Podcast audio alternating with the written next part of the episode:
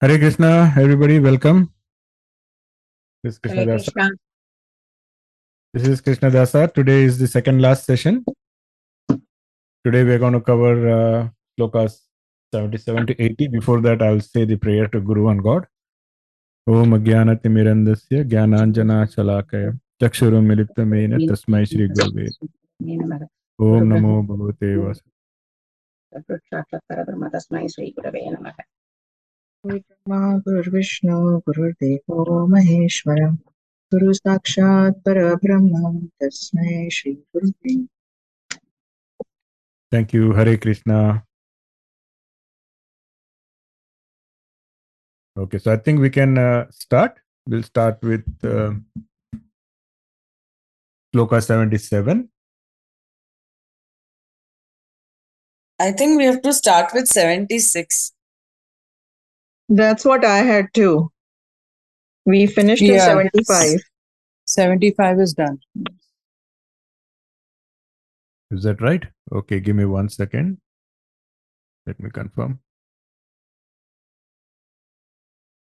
Give me a second. I'll just confirm. I'll make sure that we are starting the right sloka. Yes, Guru. Narada Bhakti Sutra. You are right. We start from 76.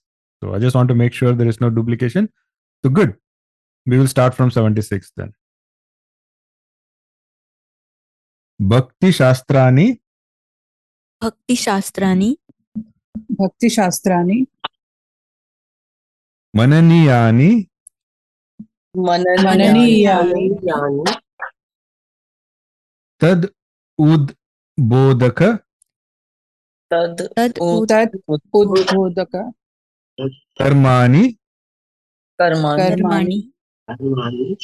करणीयानि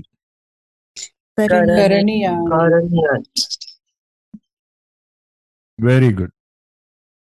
The translation says the scriptures on devotion should be contemplated upon and the teachings should be practiced diligently. You may remember this teaching. So, Naradji is instructing us that don't just read the scriptures, just reading is not important. You have to read it carefully. You have to reflect on the teachings, and more importantly, you have to practice the teachings with conviction here is where we want to repeat what we taught in Bhagavad Gita. We spoke about the importance of Shravan, Manan, and Nididhyasan. I think that those terms will keep repeating and they are extremely important. I mean, that is what really makes the difference between whether we get spiritual evolution or whether we just get some theoretical knowledge. So, Shravana basically is listening or hearing. We are all doing that every week during the sessions. Manana is the next step.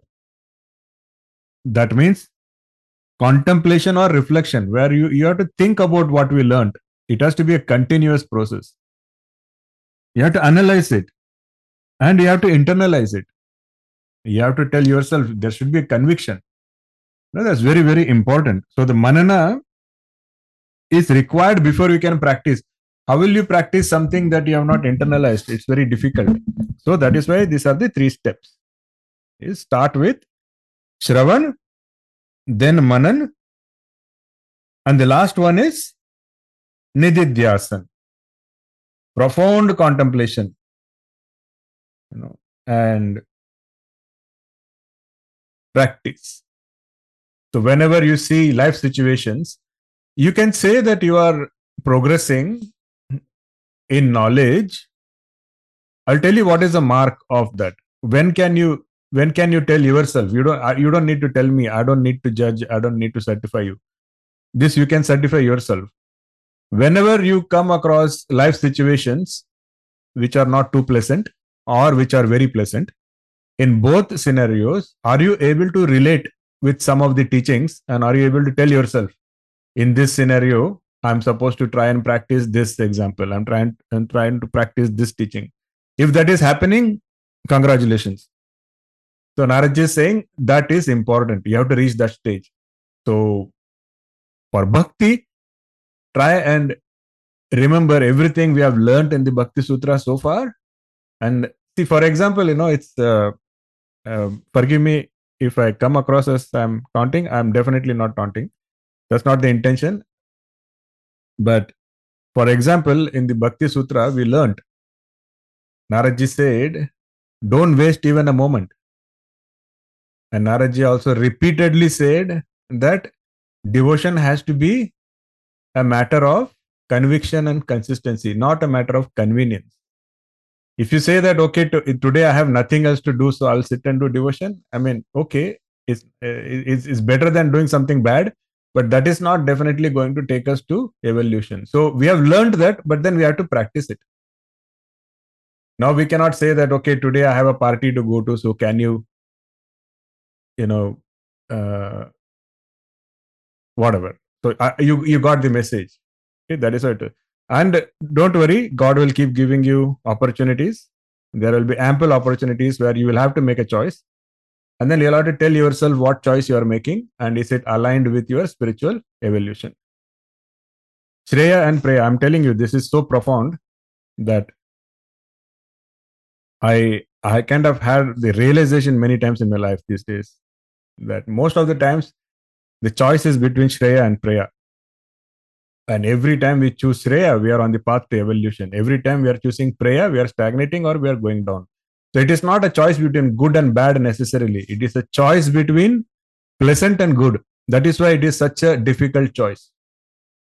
But Preya means it is also it is very pleasant, but it may not be what is good in the long term. Whereas Shreya is good, which may not sound pleasant now, but it is what is good. So these are the few tips, humble tips from my side. If you can internalize all of this, I think all the teachings will become useful.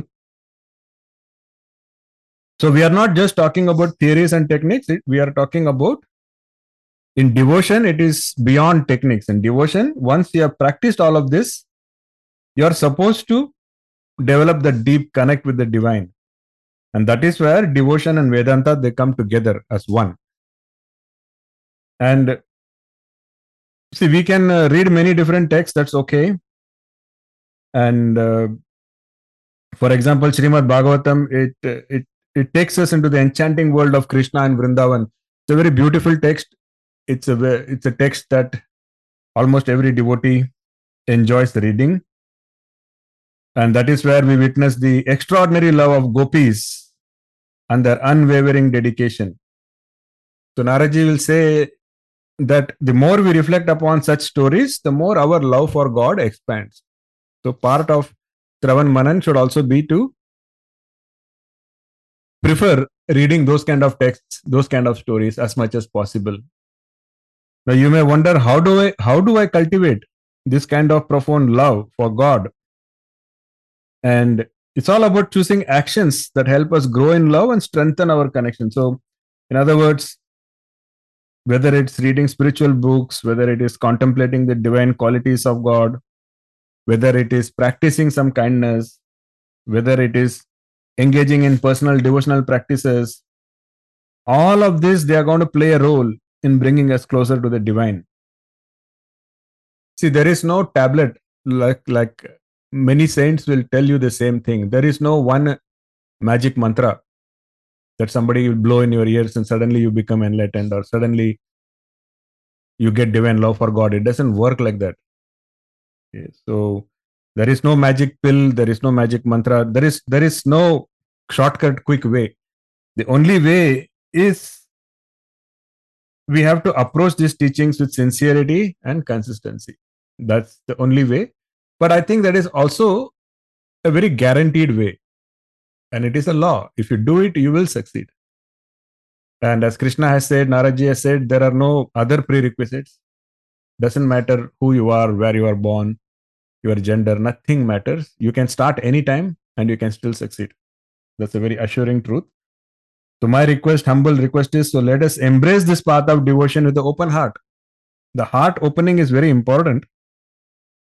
And let us choose the activities that are aligned with our divine love for God.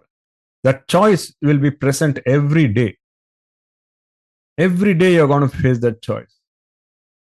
On do you like you have like half an hour, suddenly there is something happened and you get half an hour of free time. Now, do you use that half an hour to gossip about somebody, or do you use that half an hour to talk about some spiritual aspects or devotional aspects? The choice is ours. So, those choices will keep coming. The more you grow on this path the more those choices will come.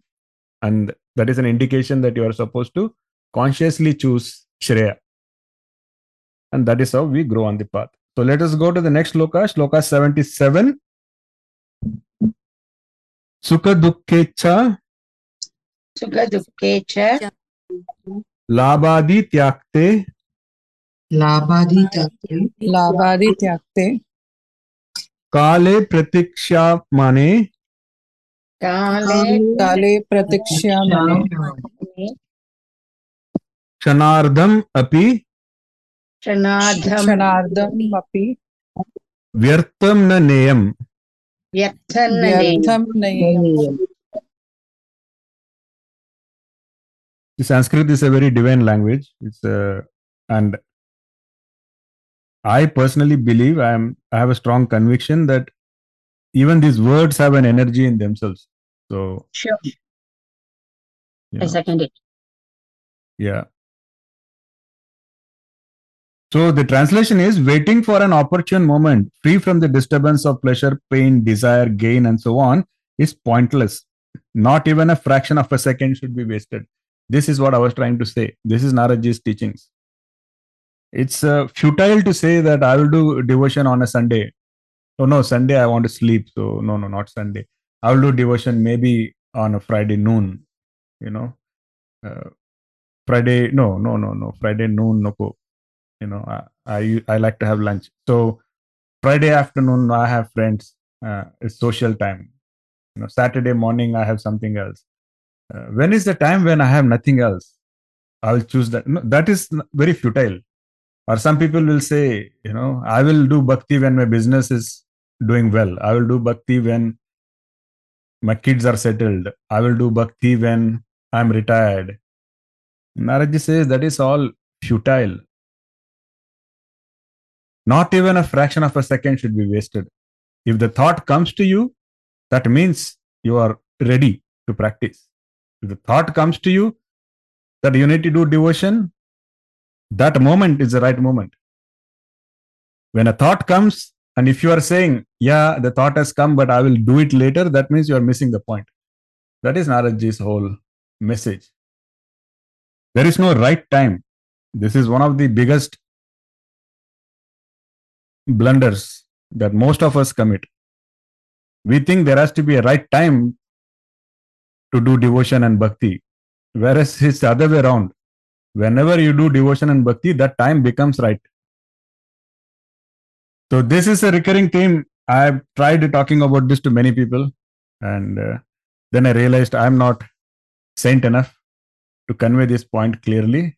So, I'm just going to say this is what Naradji is saying contemplate upon it shravan manan nididhyasan okay it's uh, there is also a saying in hindi shubhakam mein deri nahi so when when you're doing a good thing don't wait don't look for muhurat don't look for some good time there that is whenever you get the opportunity that is the best time it's a very very profound teaching very important teaching And I just wanted to share, Prabhuji, that it's so simple. There is no tools, no materials needed. It's just the thought that needs to come at that point of time. And you can just get yourself in any corner, even if you're in the midst of people, nobody would know that you're chanting Harinam. So it's it's so simple. It's just the matter of that thought and that conscious effort and willingness that it takes. So yeah, Right. it is it is very simple. Very true, very true. And as we said, Shravan, Manan, Nididhyasan all go hand in hand. So chanting is definitely one of the easiest things we can do. But there are many other things also which Naradji has asked us to do. So we need to try and practice as many of them as possible. So if you cannot do anything else, then yes, definitely chanting has to be chanting. You don't even need to find any time or place. It just goes on in your mind. You know, so uh, we just need to have that intense longing to know Bhagwan and get his divine grace. That longing has to be intense. You know the story of Ramakrishna. It is out of syllabus. I don't have it in my notes, but somehow that thought came to me, so I want to share with you. So, Ramakrishna Paramahamsa, he was a great devotee of the Devi. So, he was sitting and praying for days. He had that intense longing. He didn't understand why Devi was not giving him a darshan, why Devi was not gracing him. He, he, he was not able to understand. His longing was so intense, he was going mad. So at one point, he started, you know, beating his face on the floor because he's just not understanding what's going on. His, his, his, his longing is so intense, he can't control it. And when all this was happening, somehow his sight goes and, I mean, his sight falls on a sword that he sees Devi is holding in her hands. Like a madman, he just goes, takes the sword, and he's about to cut himself. It's like, I'm, I don't need this life. What use is this life if, you know, if I cannot utilize this body to get that darshan of Devi, then this life is useless. And that level of longing, and at that instance, Devi gives him darshan. And the darshan is not like a, just a photo or not like that. That darshan is where he gets a glimpse of universal consciousness. Suddenly, he, he, is, he is in everything, everything is in him.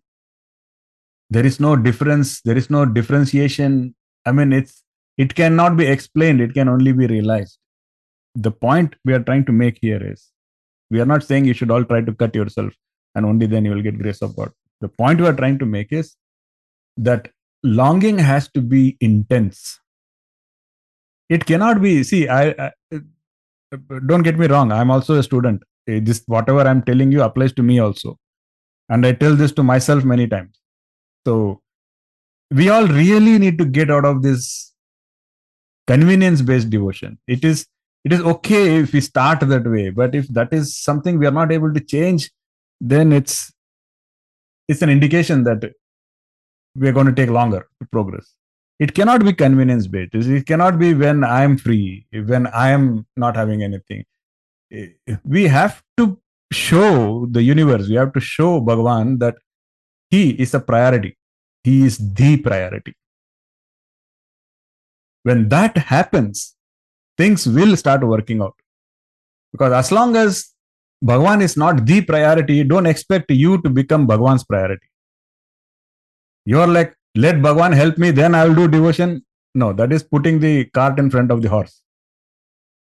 Because Sri Krishna clearly said, Ananyas chintayanto mam ye jana paripasate tesham nityabhiyuktanam then yogakshemam vahamyam. Yogakshemam vahamyam is the last part. No, it is like saying, let me see the net, then I will leap.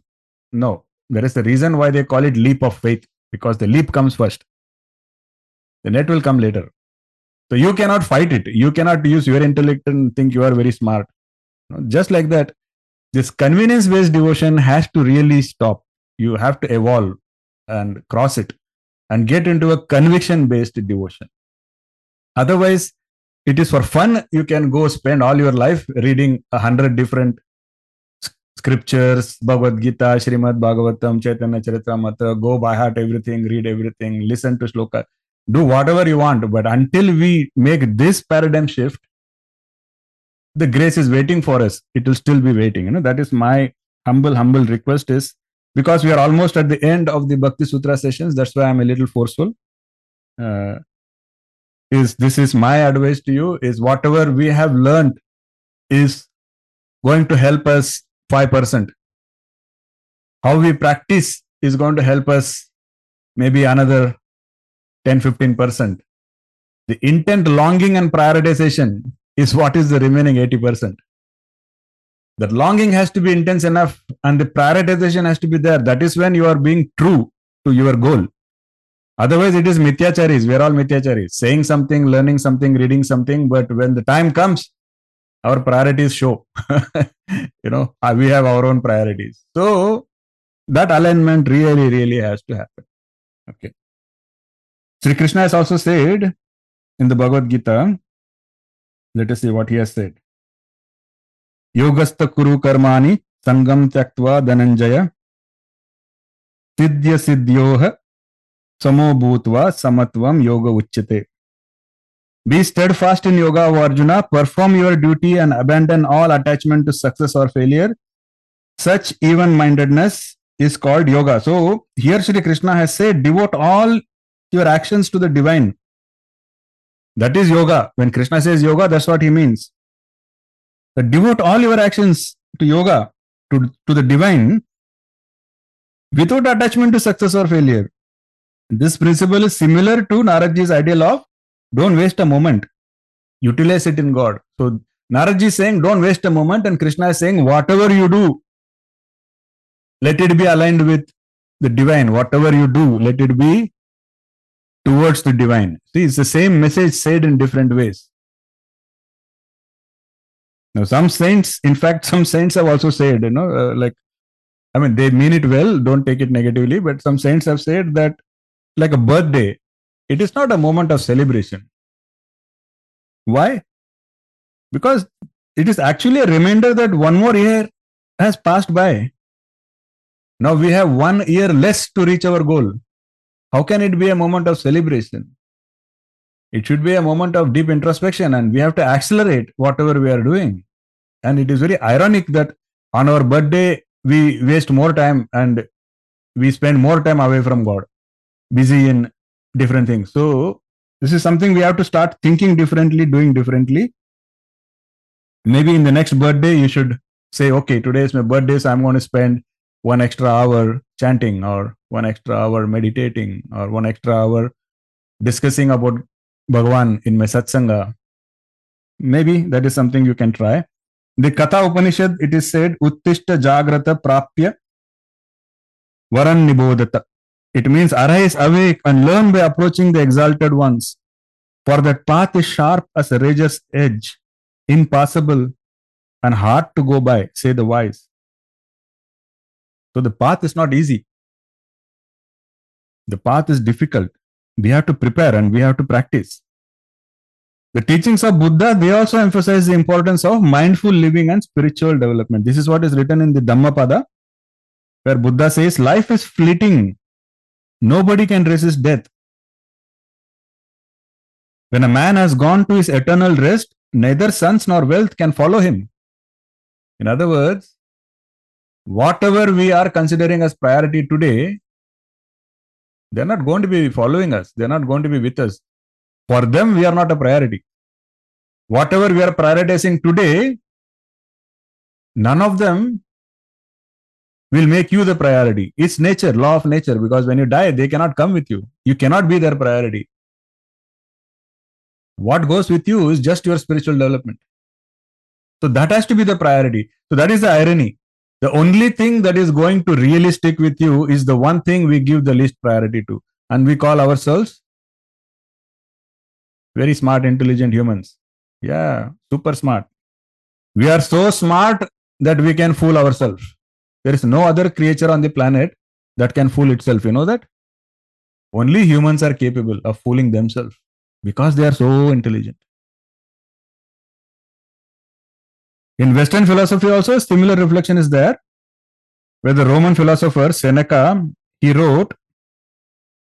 I mean, he wrote. Uh, it's it's uh, his work is called On the Shortness of Life. So he's written that it's not that we have a short time to live, but that we waste a lot of it. Life is long enough. And a sufficiently generous amount has been given to us for highest achievements if only we invest that time correctly. No, it is just like I grew up in a city called Pimpri in uh, it's a suburb of Pune. Simranji knows that very well. And uh, I have many Sindhi friends, many business friends who are successful businessmen. It's a very important thing I learned, and I really appreciate and admire them for this. Even at a young age, even when we were in the school, if I get a 50 rupees extra as a gift from somebody, my first thought would be, no, I will buy a ball, I will buy a bat, I will buy something, I will blow it. Whereas many of these friends of mine will be thinking, now how can I make this 50, 100? I'm not joking. I mean, it comes naturally to them. And these people eventually they do well in business. So An average person will say, I didn't do well in business because I didn't have resources. That's not the truth. That's not the absolute truth. The truth is, every you didn't know how to utilize the resources you had. Just like that, nobody has a short life. Everybody's life is long enough for the purpose they are born for, for whatever they have come based on their karma. Everybody has enough life. But the fact is, we don't utilize it necessarily in the right priorities. So let's go to sloka 78. Ahimsa Satya Saucha ahimsa Ahimsa Satya Saucha saucha Daya Astikya Adi Daya Astitya Kadi Charitrya dharitya Charitrya Aniparipale ani Ani Paripale paripale Niyani.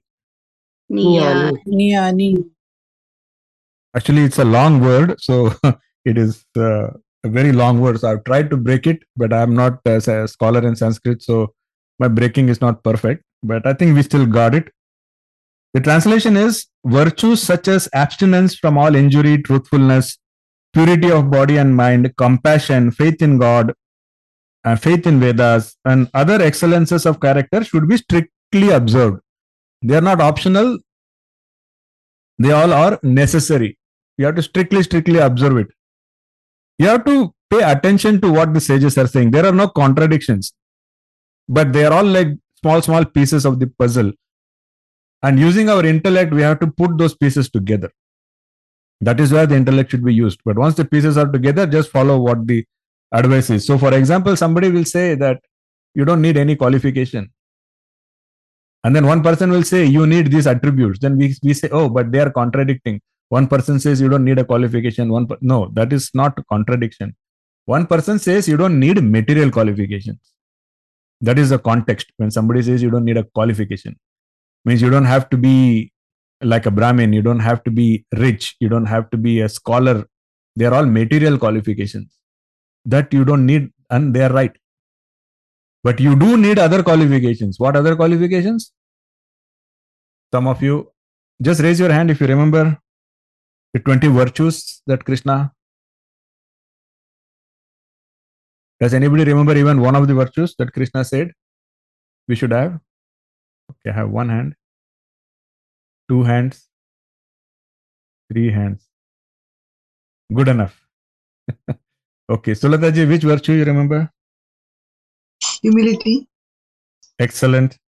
Chitraji, which one do you remember? Detachment. Okay, that is a safe one. Kalpana ji, which one do you remember? No ego, no pride, and forgiveness, Excellent. honesty. Excellent. Very happy. People have memories. So, there are 20 virtues. I will quickly go through them, but before that, let us reflect upon what Naradji is saying. Naradji says that right actions are based on right thoughts. Very natural, very true, very practical. You cannot have wrong thoughts and expect right actions. Not going to happen. So your thoughts come first, and your thoughts will determine what actions are following. So our and our character is shaped by that thinking. Okay, so if we act badly, we are creating harmful patterns in our mind that can lead to a lack of focus. See, this is all very technical, very, very profound. Krishna has said earlier, a scattered mind cannot concentrate on devotion. It's not possible. You cannot have a scattered mind, like it cannot focus. Your mind is not able to focus. Today, you are sitting here. I can still say that even if your video is off, I can still sense that some of you are distracted. You are still having some thought. You know, what am I going to do in the noon? What's going to happen in office? What's going to happen here? You know, those things. But that is not going to help with you have to have a focused mind and the focused mind doesn't uh, you know you have to focus your mind and the way to focus your mind is practice good thoughts we can use the technique of replacement that we learned in bhagavad gita but this has to be a practice these are all things that have to consciously be done So the truth is very simple. If your actions are bad, if your thoughts are bad, forget spiritual development. It's not going to happen. Not happening. So, what are those good thoughts? We need to first cultivate virtues like non-violence, compassion, faith, righteousness. Some of the virtues you just said. And non-violence is not just about not hurting others physically. Non-violence is also about getting rid of negative tendencies in us. Are we able to think lovingly about everybody? Very important. Are we jealous? Even if you are jealous, that is a form of non-violence. That is a form of hinsa. Because you don't want the other person to succeed. So that is also against the rule of ahimsa. So ahimsa doesn't just mean you are not hitting somebody. Ahimsa also has so many things involved. So in general, you have to have purity of thought. So in fact, instead of non-violence, you should say non-injury. That is probably a more broader and more accurate concept. The another thing is we can't appreciate our own beauty until we get into such a mindset. It's a very important thing. Like people say, love yourself. But what does it mean, love thyself? How do you love yourself? Do you just look in the mirror and start applying makeup? Is that loving yourself? Do you just go to a restaurant and engage in gluttony? Like today, I will eat 10 meals. Is that love? Do you just go buy expensive clothes and you think, is that how you love yourself? Mean, these are all so superficial, external. You know, the true love is are you at peace with yourself? Are you feeling blissful? This is what we discussed at the beginning of the Bhakti Sutra. You are not looking blissful, all of you, for your information. You are not looking 10 times more blissful than what you were on day one. So either I'm doing a bad job or you are not doing your practice and contemplation. So that is important. And when you are blissful, that is when you know that you have self love. So Krishna had these 20 virtues. It started with Amanitvam. I mean, you can read it. You have all the 20 virtues I've, I've shared with you. Amanitvam, Adambitvam, Ahimsa, Shantir. Like in English, I can say tolerance, simplicity, cleanliness, self control. There are many of them. So there are 20. I'll share the notes again, but you already have it with you. Please go through it one more time. Let's go to sloka 79. Sarvada Sarvabhavena. Sarvada Sarvada Sarvabhavena.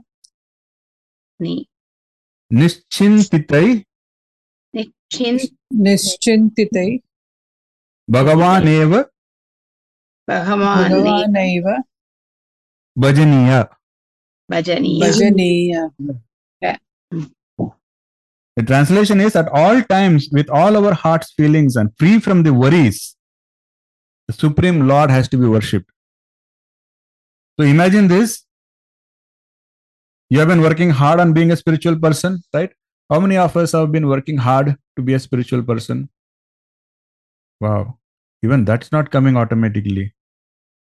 Serious work is needed. Okay. So, like we speak about practicing meditation, prayer, and there will come a point when God is always on your mind. Like, you know, sometimes we say that favorite song is always playing in my mind. Just like that, the, Bhagavan has to always be on your mind, just like that favorite song.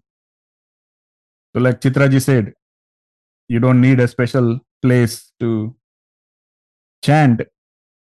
Remember God, it has to always be just come to your mind. Like, even if you are washing dishes, walking the dog, you have to feel that connection even in those times. That is what it is all about. That is what Karma Yoga is all about. Then you will reach a state where there is no boundary between regular stuff and holy stuff. You know, when we are beginning, the question always comes, you know, like what is considered holy and what is considered not holy. Or we think that only if we you know, take an incense stick and show it in front of God, that is when bhakti happens, or that is when. But those are all beginning steps. Eventually, there should come a time when there is no distinction. There is nothing which is not holy because no matter what you do, even if you are cleaning the bathroom, if you still have God on your mind, that is also holy. That is also an act of puja only. So Naradji wants us to reach that stage. So in the Bhagavad Gita, when you reach that stage, it will mean that you are practicing this sloka from Bhagavad Gita, where Krishna says that if you see God in everything you do, then you will find God everywhere. So nice, right? You can read the sloka yourself. It uh, it says, "Yo mam pashyati sarvatra sarvam cha mayi pashyati tasyaham na pranashyami sa cha me na pranashyati." Those who see me everywhere and see all things in me, I do not become lost to them, nor do they become lost to me. So profound. Krishna so many times has given us assurance. We are only looking at the assurance, but we forget what Krishna says is the precondition. You know, there are people who delusionally will go, no, Krishna will take care of me. Krishna will, as if Krishna is their personal bodyguard and Krishna is their secretary. You know, but that is a very elevated stage to be in. I mean, if you have reached that stage, then yes, you are a saint, and definitely Krishna is happy to become your personal bodyguard and your personal secretary. Krishna is happy to do that. But then Krishna says, But can you please reach that stage? Because I'm waiting. I want to be that for you. And I'm waiting here because I have to be impartial. I cannot be partial to somebody. So because I have to be impartial, where I am, that that stage, that level is constant. You just have to reach that level and it is yours. That is what Krishna is saying. So Krishna says, if you reach that level, if you reach that stage, then I will never be lost to you. In other words, you will never feel like I'm not there, and you will never be lost to me. I will never, or I will never make you feel that I'm not there. It's a beautiful relationship. And that is what we have to work towards. Everybody knows that, you know, marriage is very sacred and to stay married, kitna mehnat lagta hai. Ask anybody who is married for a long time and whenever people tell them congratulations it is so nice you have been married for so many years they will immediately say yeah yeah but then we worked hard for that you know there is so much efforts that goes into staying married. You know so we know we know that uh, worthy relationships need efforts lot of efforts. So what makes us think that our relationship with god doesn't need efforts? In other words you somehow think that i don't want to put words in your mouth but that is you understood what i'm trying to say. It, it that is the best relationship we could ever have. And that is an eternal marriage we can have. So shouldn't we be putting a lot more efforts there? That is the message of all the saints. Everything we do it will feel like we are doing for god. Isn't that a you know that is how you stop worrying because you know that whatever you are doing you are doing for god with god consciousness and you know you are in good hands you know. Now let us take this idea a step further. The bible tells us to give all our worries to god. So there is a verse in bible. For some reason i remember this verse because i one of my challenges in life has been i have also been a victim of anxiety. Many times i will have anxiety I used to have. Now it is uh, improved a lot. But so during my childhood, I used to have this anxiety. For, for me, everything everything had to be right. Anyways, so this verse caught my attention when I was very young and it stuck to me. So that verse says, Cast all your anxiety on him because he cares for you. And the same thing Krishna has also said in the Bhagavad Gita. In this state of mind, you are just telling God that because I am following your instructions sincerely, now I'm leaving everything to you. That because is very important. The mistake a lot of people do is they say, God, sab. Everything is in your hands. You do it. You take care of it.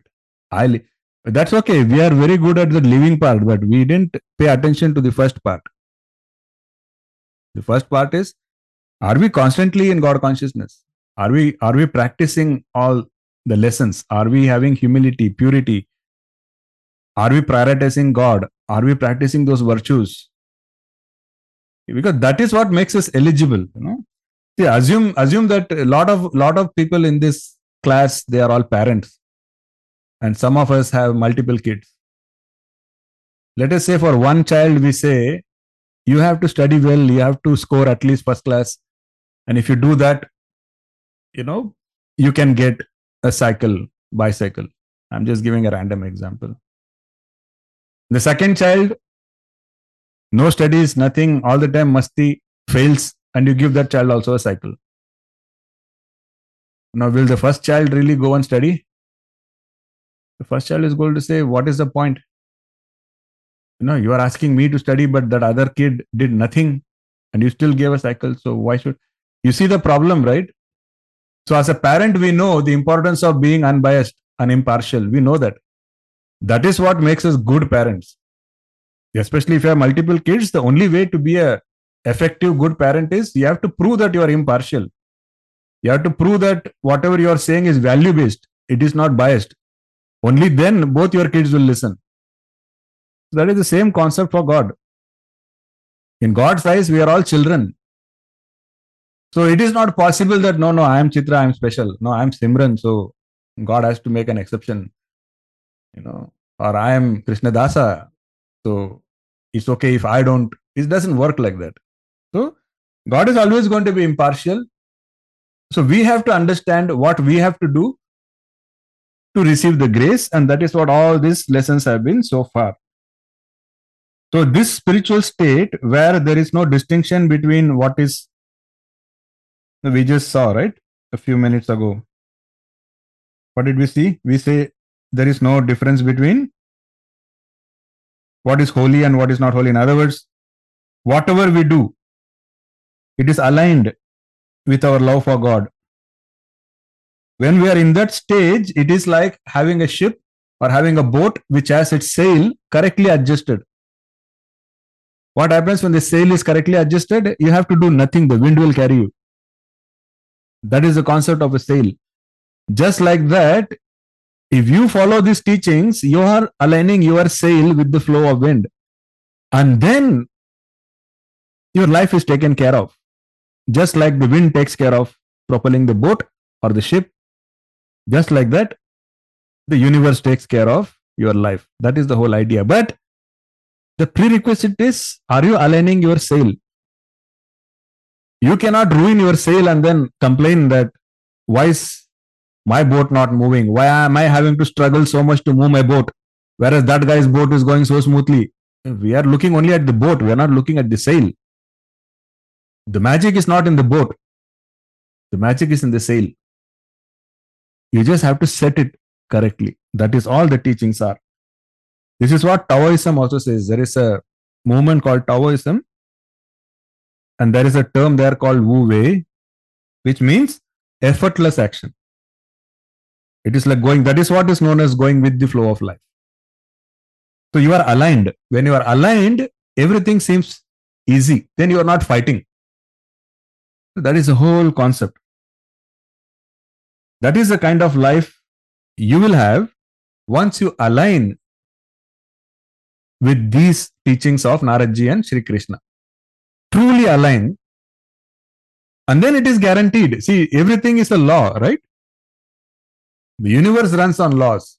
If your sail is aligned to the direction of the wind, it has to propel your boat. It is not going to say, I don't like Sulata's sail, so I'm not going to do it. I will only do it if Simran has. It doesn't work like that. So you, should be assured that if you follow these teachings and if you do it the right way, you will have that magical life where everything will suddenly start feeling like everything is just happening in your favor. The truth is, things are not happening in your favor. You are aligning with favorable things. But net, net, the result is the same.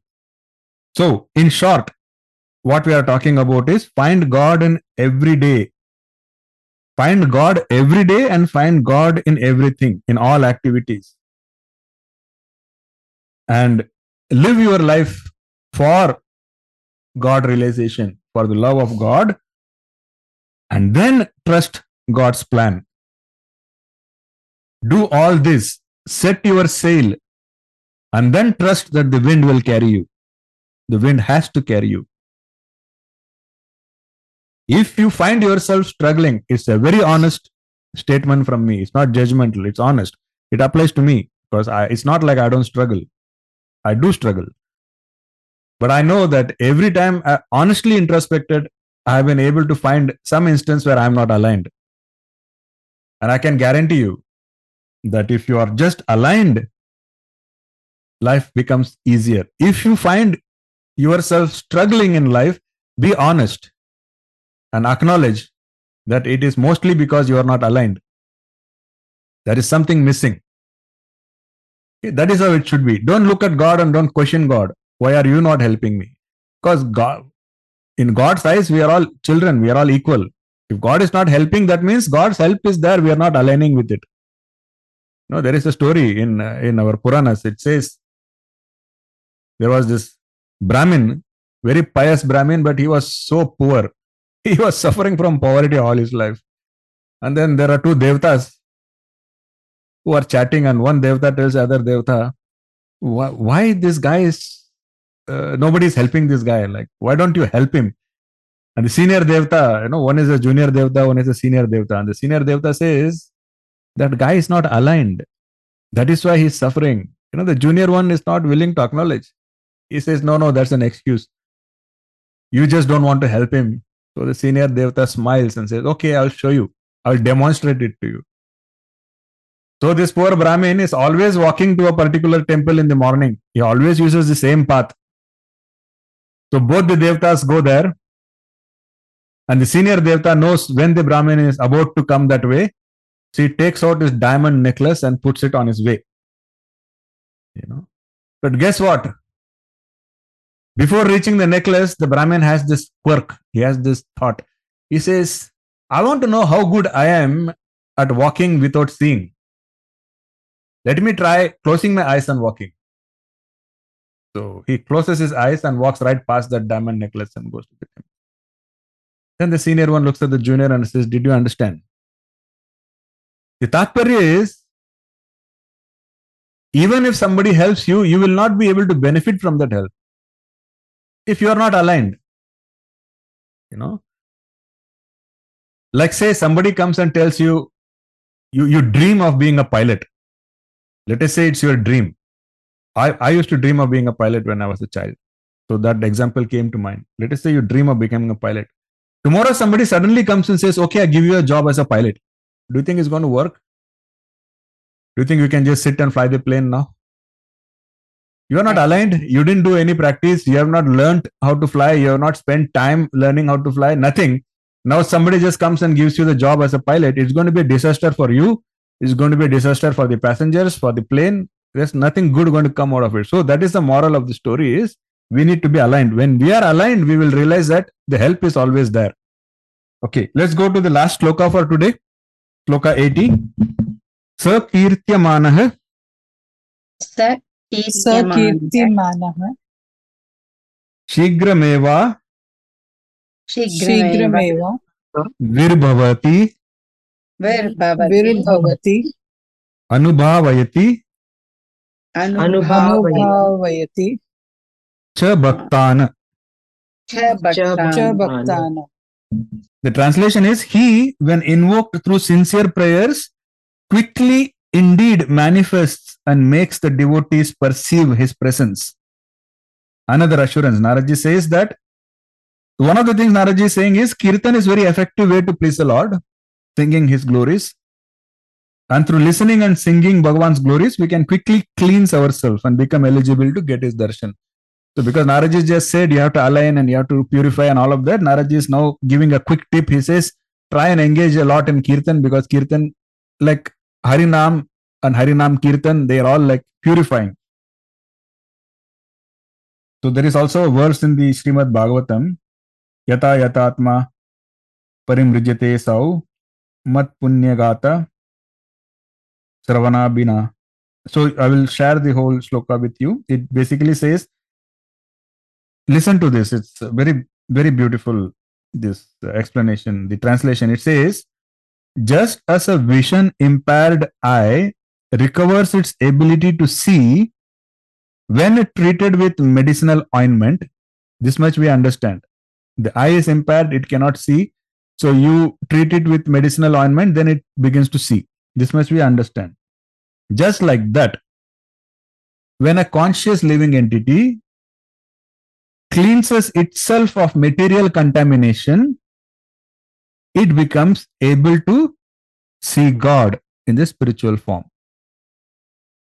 You know, like material objects are in front of you, but you cannot see because your eyes are having a problem. So you put medicine, you clear that eye. As soon as that is cleared, you can see what was already there. Just like that, God's spiritual form is already there. But our consciousness is contaminated, material contamination. We have this chakshuram militamena tasmai shri guruvena. That is the whole meaning of the shloka, the Guru mantra we say. Chakshuram militamena. So chakshur, that eye. So that is the same thing. It says that the Guru helped clear that from my eyes, and then I was able to see. That is the importance of the Guru. So here, that is what this shloka says. And how do you cleanse this consciousness of material contamination? By listening to and reciting the leelas and glories of Lord. Yeah. That is one of the easy and effective ways to cleanse our material consciousness. So these slokas are see, beautifully highlighting the profound effect of bhakti. So during this journey, this continuous contemplation on divine is very, very crucial. So we are nearing the end of the Bhakti Sutra, so I'm going to repeat a few things. Consistency is key, prioritization is key, purification is key, and continuous contemplation on divine is the key. Ananyas Chintan. Just Chintan is not enough. Ananyas Chintan. And Nityabhiyuktanam. So that constancy and consistency is important. And as you can understand, the self or the Atman is always within us. But it is concealed from our direct perception because of our limited understanding and limitation of our sense. We, we discussed this earlier. The same famous example of people who have never seen the sunlight, they can't perceive, you can't explain. Our senses cannot, they are not capable enough of explaining sunlight to somebody who has not seen. Just like that, how can you explain Atma? You can't. And you have to perceive. And how can you perceive until you have so many contamination? You cannot even see material objects if your eyes are contaminated. How can you see the subtlest of subtle as long as your consciousness is contaminated? Very logical.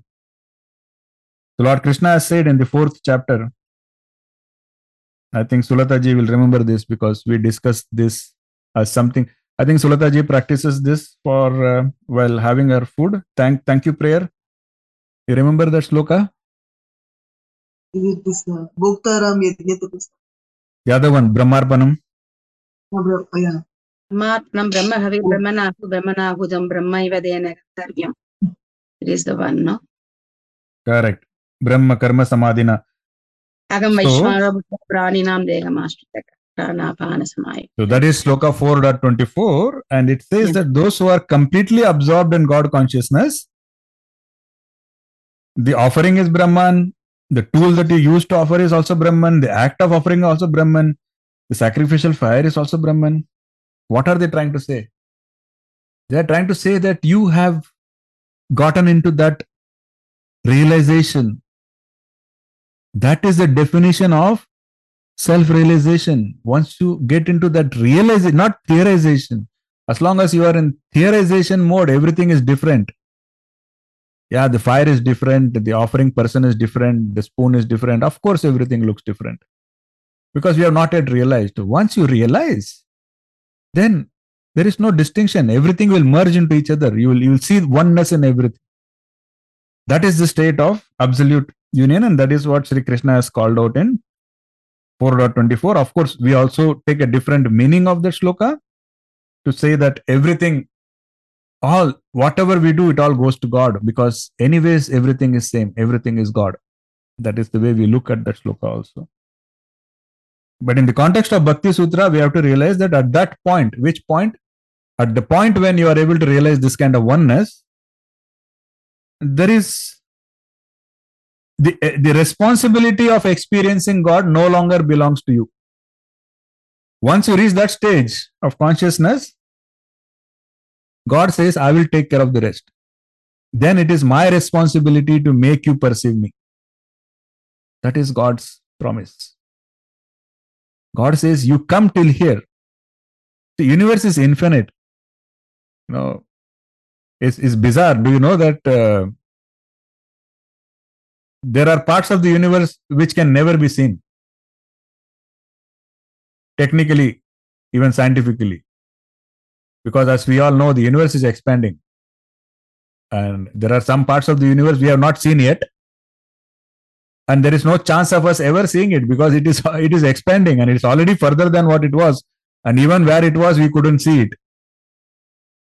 So what we are trying to say is that is the magnificence, that is the scale we are talking about, the vastness, how large it is, how infinite it is, how incomprehensible it is. But then God says, all you have to do is travel this minute amount and then I will take care of the rest. What kind of a profound and loving God is that? God says, I will travel through infinity if required. I'm asking you to just travel inside your own self.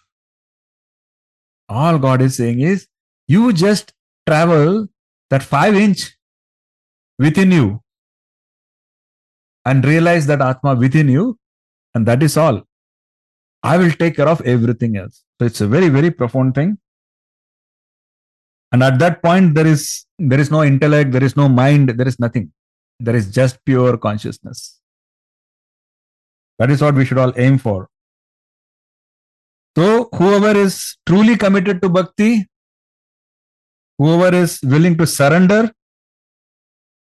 whoever is willing to overcome the struggle, not get demotivated by the struggle, they will all eventually reach this experience. They will definitely reach this experience. All we have to do is withdraw from these finite material experiences and focus on the love and contemplation of Bhagwan in your heart. And keep reminding yourself that is your ultimate goal. That is the only goal that matters. And success will come. It has to come. Hare Krishna. With that, we can conclude today's session. Thank you again once more. Truly grateful for your support, association, and patience. Thank you for putting up with all my comments and listening to me. I'll stop the recording and open up the floor for questions. Hare Krishna.